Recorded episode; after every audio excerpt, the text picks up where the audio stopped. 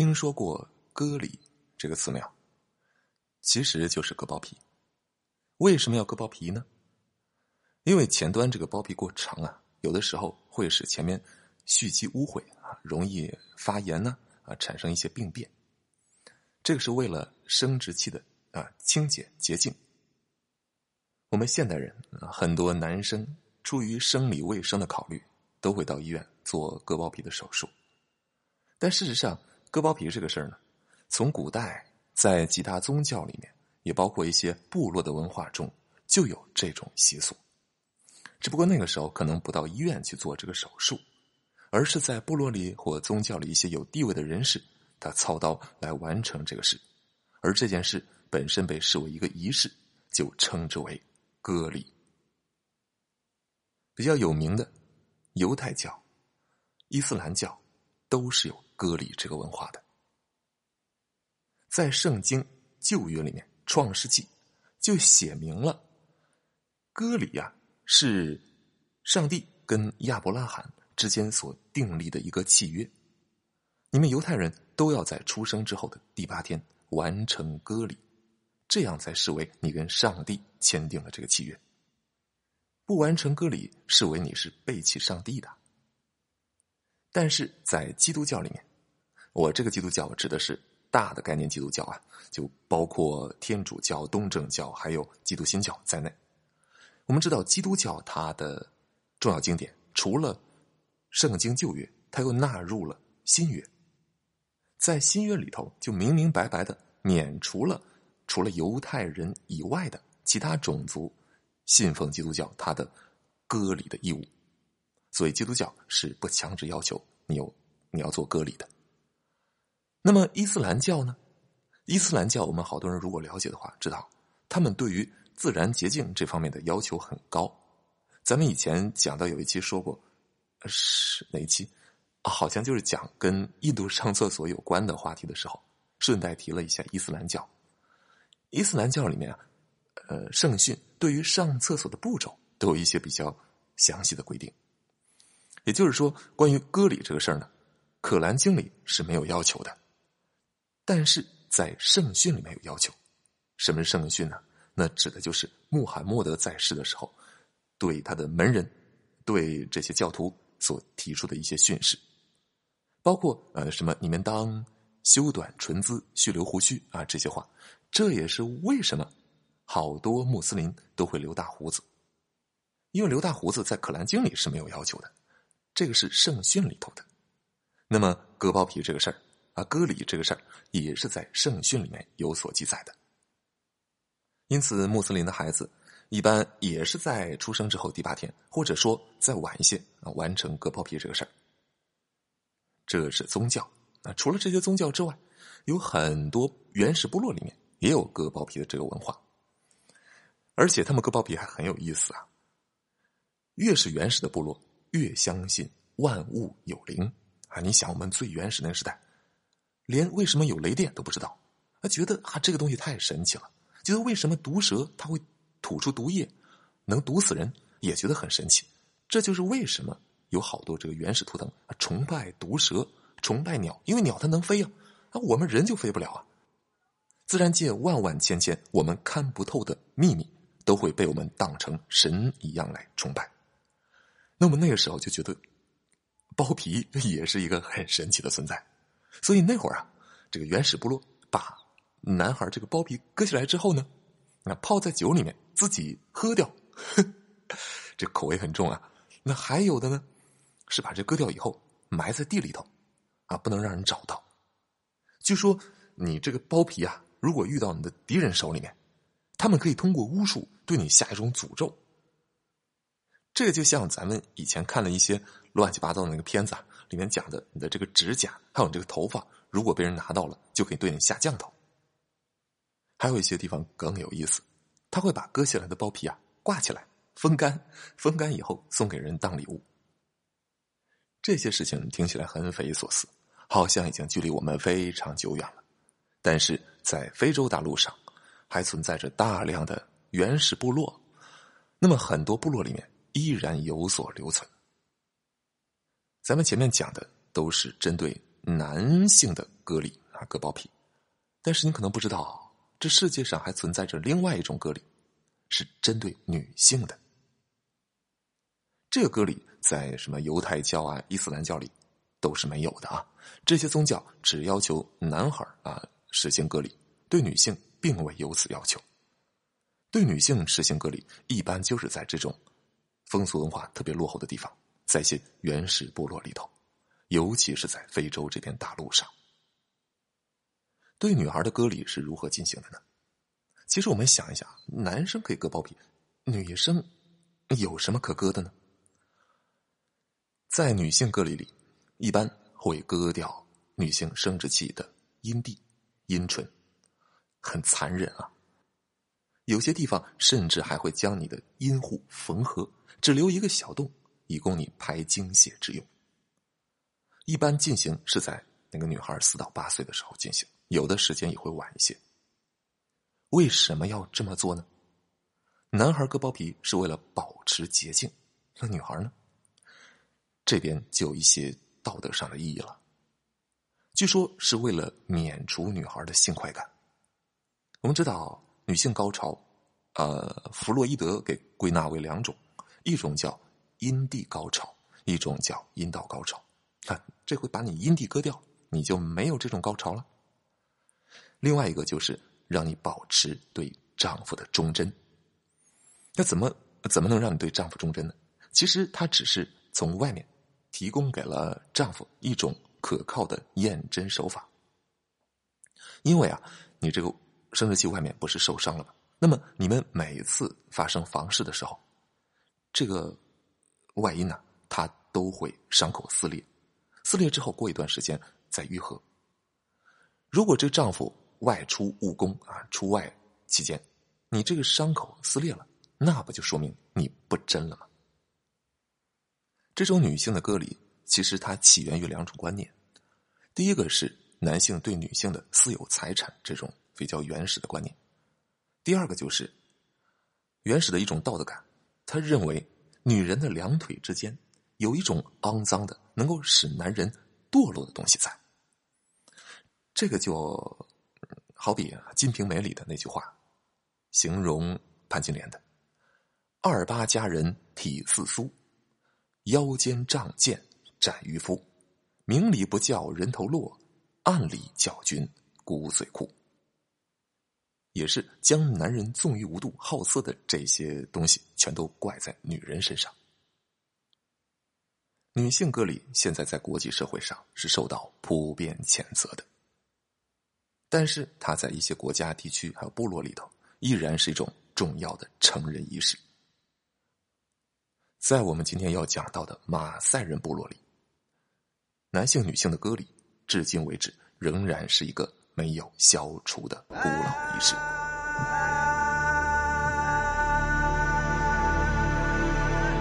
新马油江，酒肉穿肠，这里是油江小记，肯尼亚篇。我是木有之。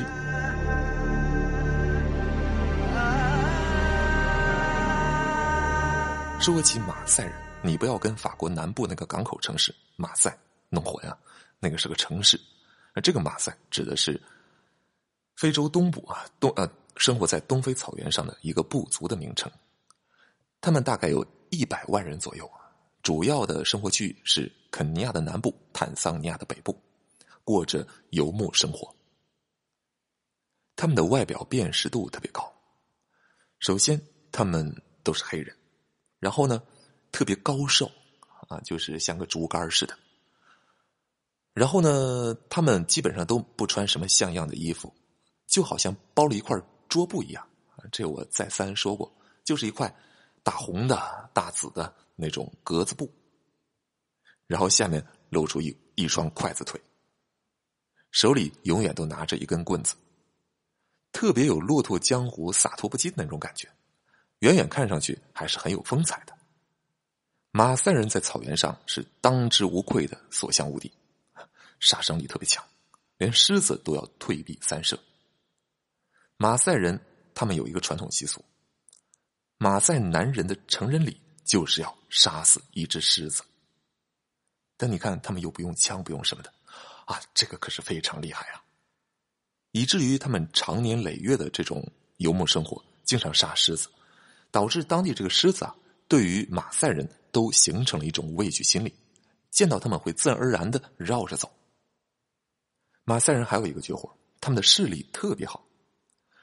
有机构研究过，说这个马赛人是世界上视力最好的民族，他们视力好的可以高达六点零到八点零，咱们一般人的标准视力啊就是一点五。那少有的视力特别好的，可能能到四点零，但是像马赛人这种能到六点零、八点零的，那真的是绝无仅有。刚才说到马赛人杀狮子啊，这个话题咱们稍微往外延展一下。前两天啊，有人说你说那个没有买卖就没有杀害这句话是不对的。那这个事儿呢，有两个层次啊。第一，我录这个节目呢，我一再讲。这个有时候呢，我那话就赶到那儿，就这么说出来了。我也没有特别细究。你不能像正规的出版物，像那个汉语词典一样，你一个字儿一个字儿揪我。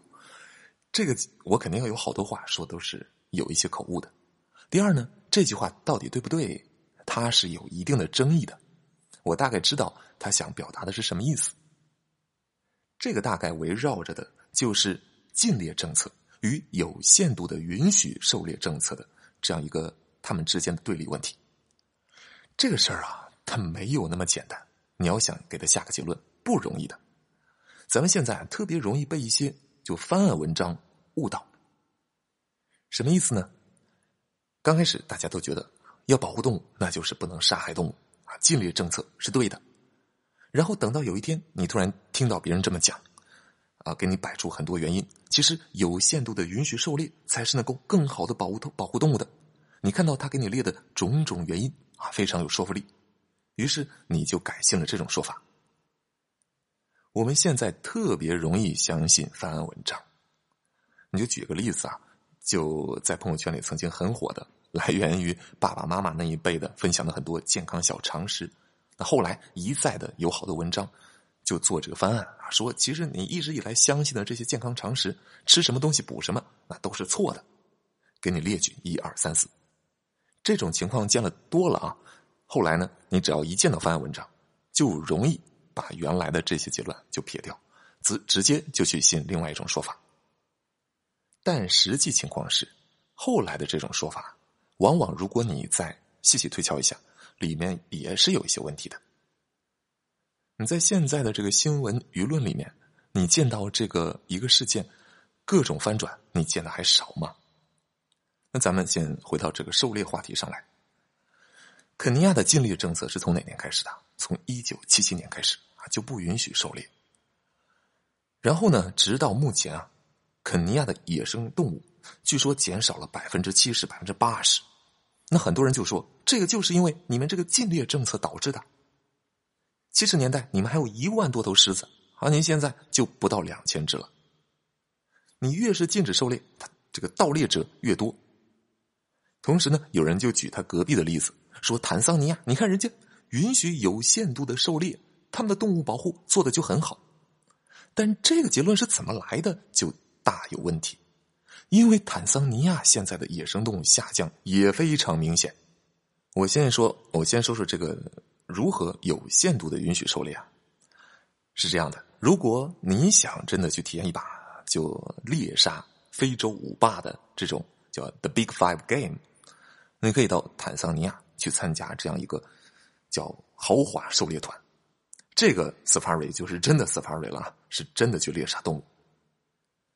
政府会对这种狩猎呢有一些限制，比如说你不能杀繁殖期的这个动物，呃，比如大象你不能杀小象，然后呢会给你各个这个狩猎场啊一定的狩猎配额，你就只能杀这么多。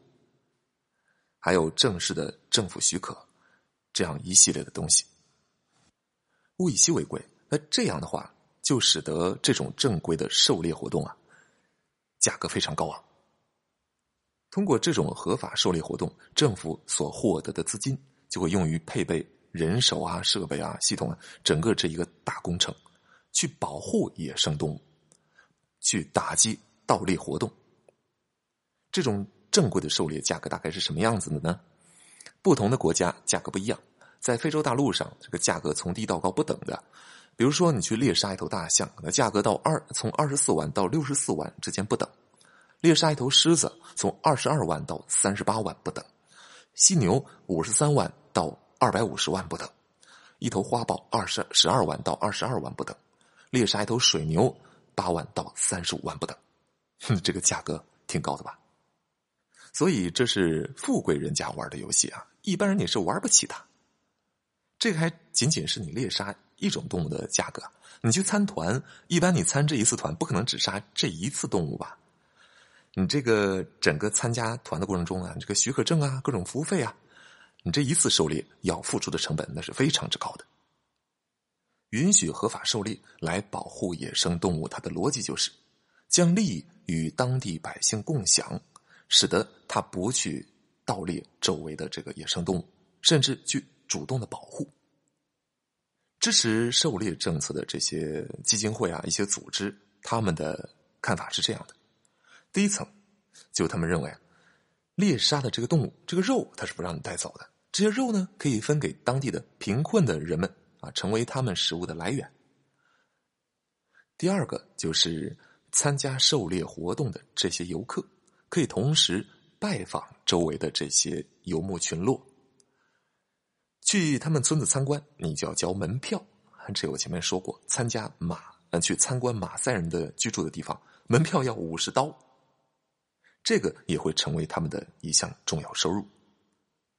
第三个呢，通过这些狩猎活动，政府所获取的资金也可以向各个区域进行调拨。那第四个就是政府用这些资金在支持 NGO 的组织，对这些贫困地区。或者说，落后地区的部族群落的青少年们进行培训、组织教育。这些支持合法狩猎的人最常举的一个成功的例子，就是南非的狩猎政策。南非在一九九四年的时候啊，白犀牛只有六千七百头。当时呢，南非政府他向私人庄园主拍卖了四百九十四头白犀牛，政府获得了七千万元收入。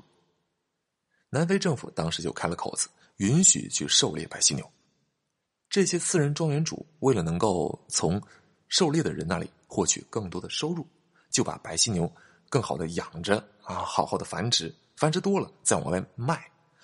所以呢，等到后来，这个白犀牛就从原来的六千七百头，一跃到了一万七千六百头。但是，并非所有的动物种族，并非所有的国家都能有这样成功的例子。现在，我们就回到肯尼亚的邻国坦桑尼亚，它的动物保护现状上去。不是说坦桑尼亚它执行了合法的狩猎政策，它应该取得了很好的效果吗？但实际上是，坦桑尼亚的大象从二零零九年以来已经减少了百分之六十以上。为什么会这样？答案很简单啊。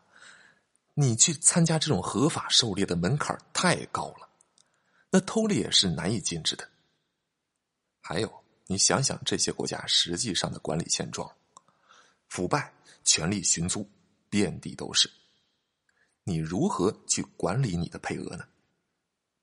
为了赚更多的钱，这些狩猎的场主、这些俱乐部的老板，那可能就会向主管部门负责人。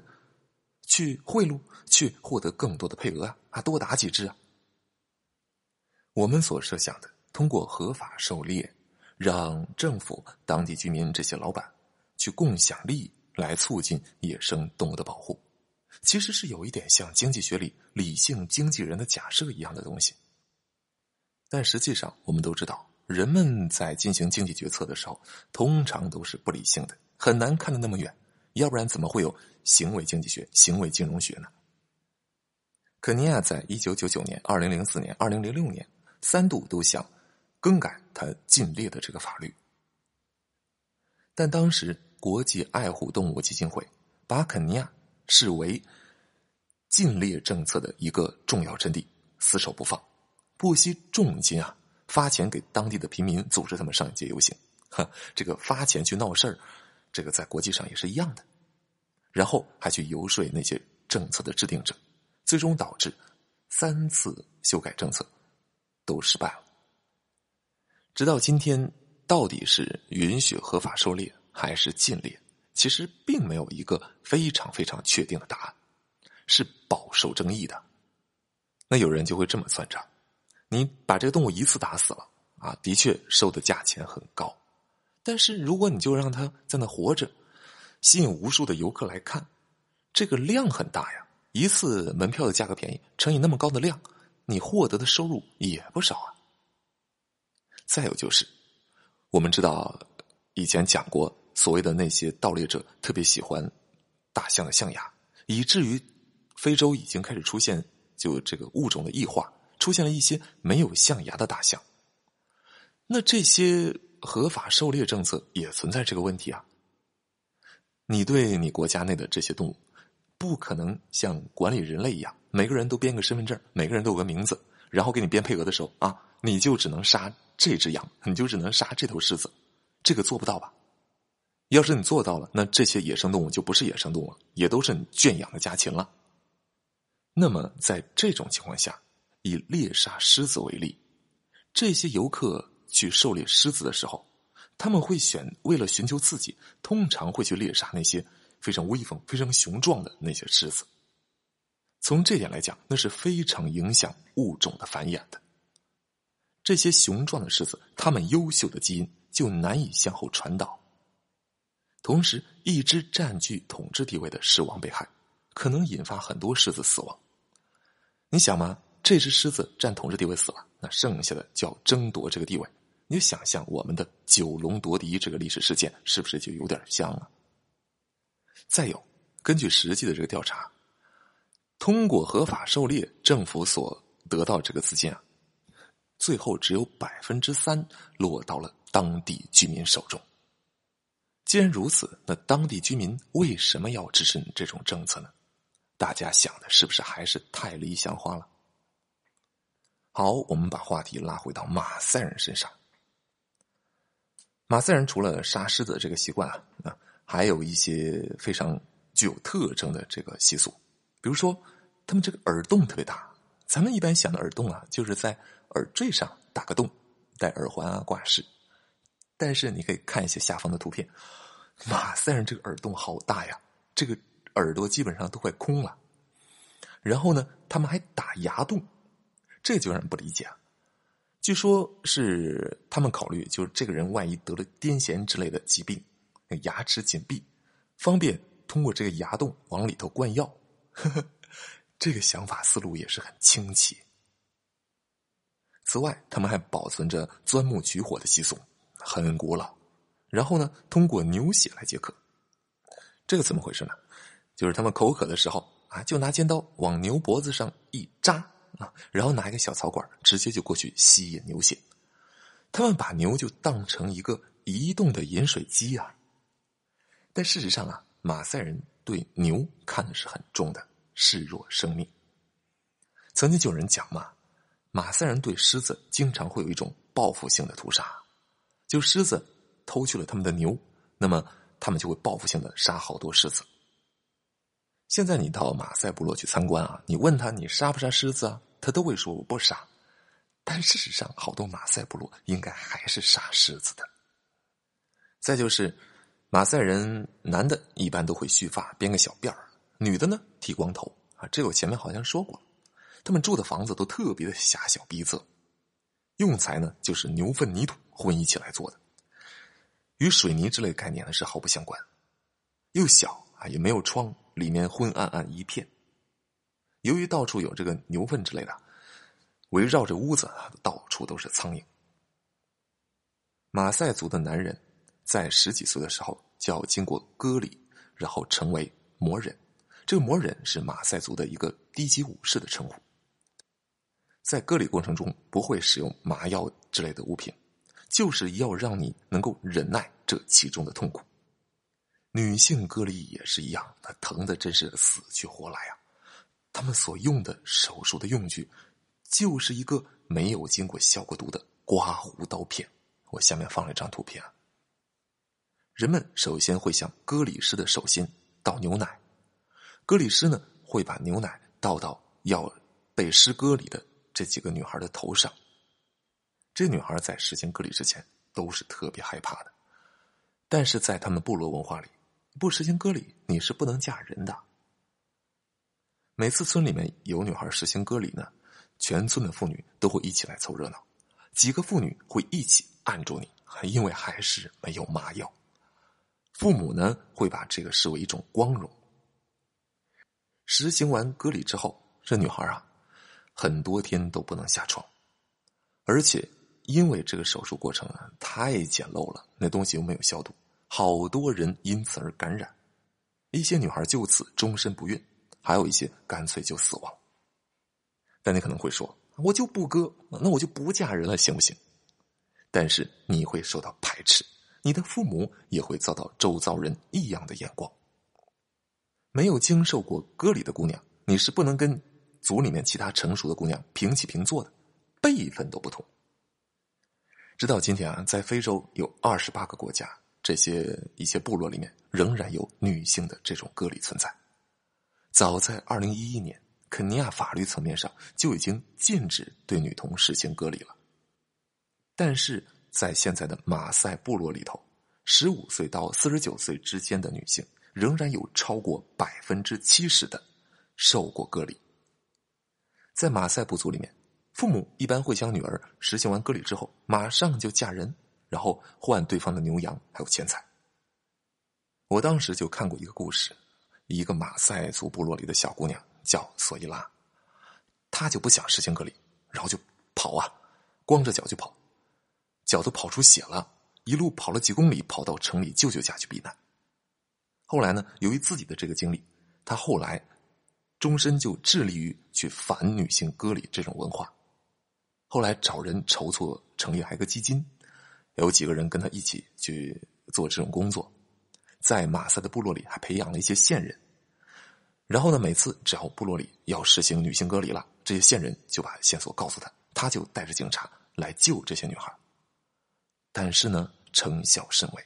二零一四年到现在，他也就不过救了二十多人而已。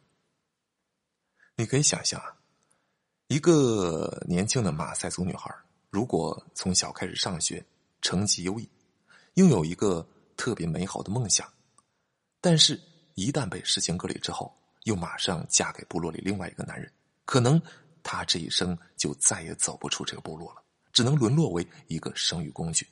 整个人就毁了，更不要提他们这个割礼过程中卫生条件之差。南非曾经就报了一个很大的新闻嘛，就也是部落里实行割礼，还不是针对女孩啊，是针对男孩割包皮的。他们不去医院割，就部落里他们自己割，因为是个仪式嘛。结果那个东西啊就有病菌，导致很多男孩在割礼之后。下体发炎、肿胀啊、流脓啊，等等等等，最后不得不把生殖器割掉，甚至死亡。由此你也能想到啊，就中国古代给太监做这个阉割手术啊，其实不简单的，那都是要有专门的人来做的。明朝那个大太监王振自宫，最后没有感染，这都是很幸运的。你再想《笑傲江湖》里的岳不群、林平之挥刀自宫，哎呀，你看他们那个刀上得有多少的细菌呢？这要经过严格的消毒程序的，很不容易。马赛人的话题就说到这儿了，那么肯尼亚的故事也就到此告一段落。明天下周开始，我们讲朝鲜。如果你喜欢本节目，欢迎分享给你的朋友。有任何意见、建议、感想，欢迎在下方留言。微信听友群可在微信公众号中回复“听友群”三字。获取二维码，扫描加入。谢谢收听。